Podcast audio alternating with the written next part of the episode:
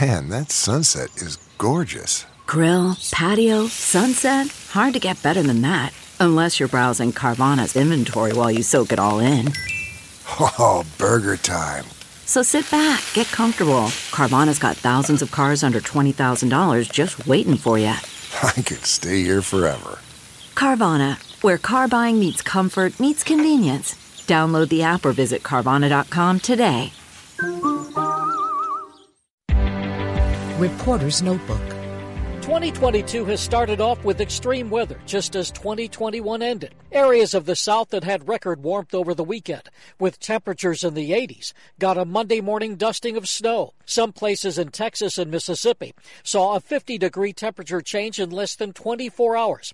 Much of the Southeast and Mid-Atlantic received its first snowfall of the season, with areas of the southern Appalachian Mountains and parts of Virginia and the Washington, D.C. area getting up to a foot of snow. The wintry weather again prompted airlines to cancel or delay thousands of flights.